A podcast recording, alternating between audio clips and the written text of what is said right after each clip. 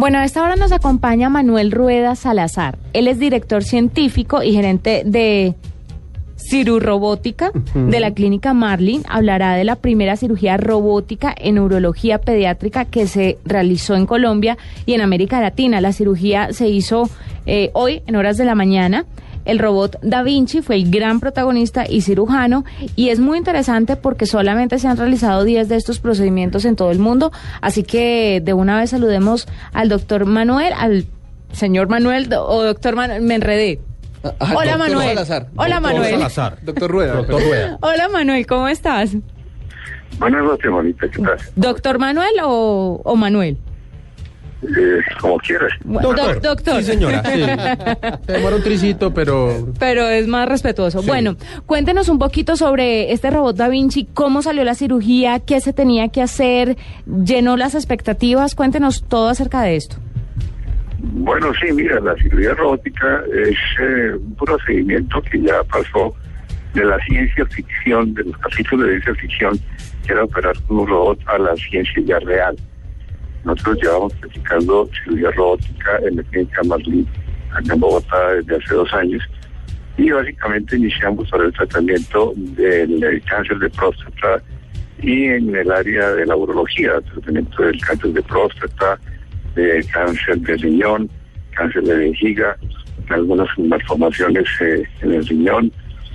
Y posteriormente pasamos, incursionamos en el área de ginecología y posteriormente también en el área de cirugía de tórax para el tratamiento de tumores de pulmón.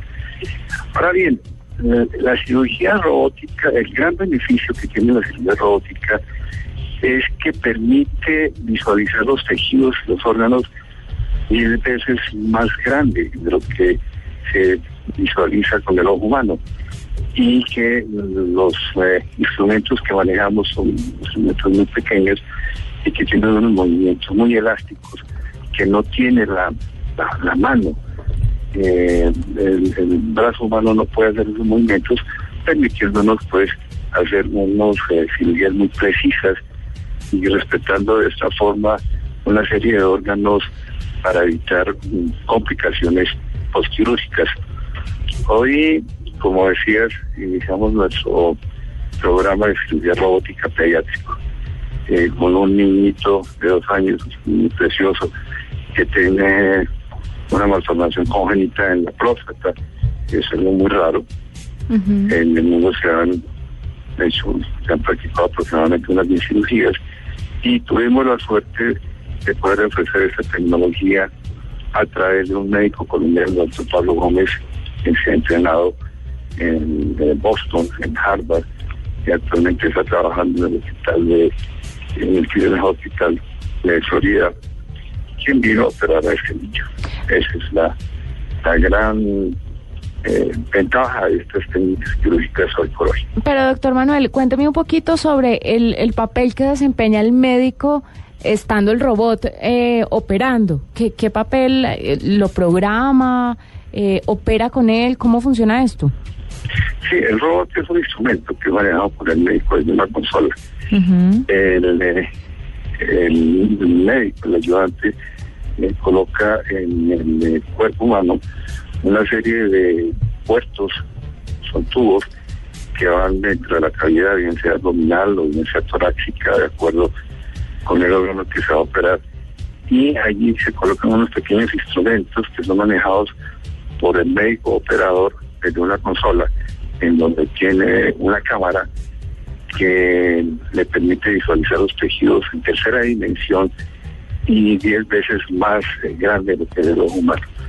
Entonces puede hacer una serie de movimientos eh, que no lo permite hacer con el brazo ni con la mano humana y que sí lo permite hacer con esos pequeños instrumentos. Igualmente visualizar una serie de estructuras como son nervios. Por ejemplo, cuando operamos cáncer de próstata podemos respetar en una forma muy clara, muy precisa, los nervios que llevan la erección, por ejemplo, los responsables de la erección o los esfínteres, que son los responsables de la continencia urinaria. Es decir, hay una serie de ventajas eh, grandísimas que ha hecho que la cirugía robótica pues pase ya de la ciencia ficción a la realidad con unos excelentes resultados. Sí, doctor Rueda, usted eh, justo ahora mencionaba unos procedimientos en los que ya se efectúa cirugía robótica, aparte del que se realizó hoy, hoy en la mañana. Digamos que, que en qué otros, eh, en qué otros eh, procedimientos, en qué otras cirugías que son complicadas o de alto riesgo quisiera usted ver o es posible que en el, en el futuro cercano se emplee técnicas robóticas para minimizar los, los riesgos al, al, al paciente y al daño de órganos. ¿Cuáles son como tal vez las, las siguientes fronteras para, para la cirugía robótica? Indudablemente en el mundo, pues la cirugía robótica está reemplazando la cirugía eh, y la cirugía laparoscópica. Incluso eh, en los países desarrollados los programas curriculares de la academia y de los programas de cirugía han sido rápidamente cambiados eh, por cirugía robótica.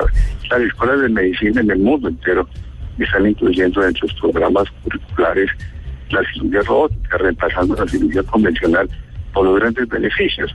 Y los mayores beneficios se ven básicamente en cirugías currentes, como son las cirugías de cáncer, cáncer de próstata, cáncer de pulmón, cáncer de riñón, eh, cáncer de vías digestivas, de colon, etcétera.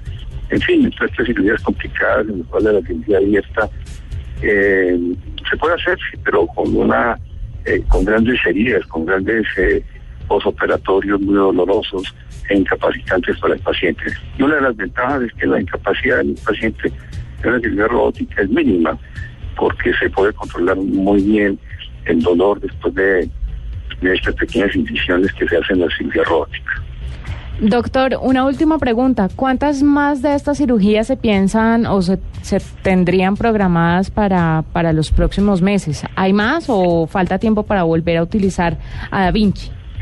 No, claro, nosotros utilizamos Da Vinci eh, varias eh, veces en la semana. Entonces, eh, la próxima jornada que tenemos son para las cirugías de cáncer de próstata.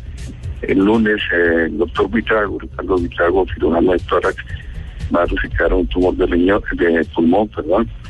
Y en el próximo mes vamos a hacer varios casos de cáncer de próstata y cáncer de riñón también.